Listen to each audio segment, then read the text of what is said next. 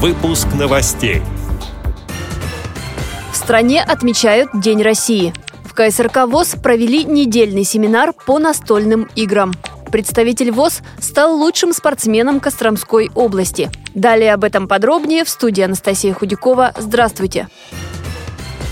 Наша страна сегодня отмечает важный государственный праздник – День России. Этот праздник появился в 90-е годы после принятия Декларации о государственном суверенитете, которая провозглашала главенство Конституции и законов страны. Однако нынешнее название праздника «День России» утвердили 16 лет назад. В этот день по всей стране организуют множество мероприятий. В Саранске сегодня пройдет летняя спартакиада среди людей с различными формами инвалидности. Соревноваться и показывать свою ловкость будут спортсмены разных возрастов. Также сегодня в городе члены Всероссийского общества слепых будут болеть за своих на фестивале творчества. Там выступит лауреат республиканских конкурсов вокальный ансамбль ВОЗ «Искра». А в Великих Луках Псковской области для представителей ВОЗ Краеведческий музей готовит лекцию «Россия в лицах», где расскажут о личностях, которые прославили город.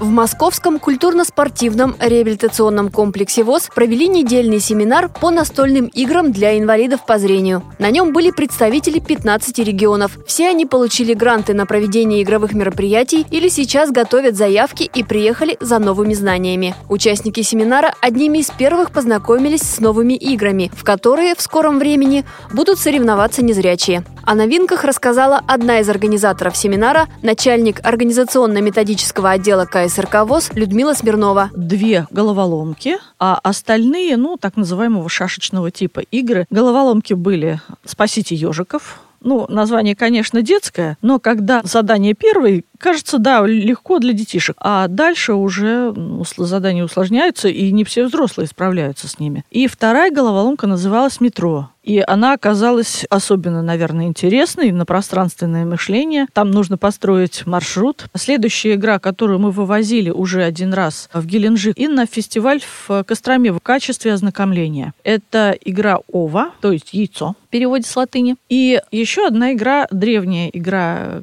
тех, кто путешествует по пустыне, это Калах. Там очень приятное выполнение игры. Во-первых, она сделана из бамбука, камушки очень симпатичные. Просто она очень хороша на ощупь. Я так понимаю, что для незрячих это немаловажно. И она математического склада такая. И пятая игра, которая подходит, наверное, больше слововидящим, она у нас в одном экземпляре, мы ее только-только купили, называется «Магистраль». Там нужно проложить трубопровод. И играли тоже с удовольствием. После этого семинара участники поехали домой с желанием создавать игротеки, проводить кружки по настольным играм, играть и организовывать фестивали в регионах.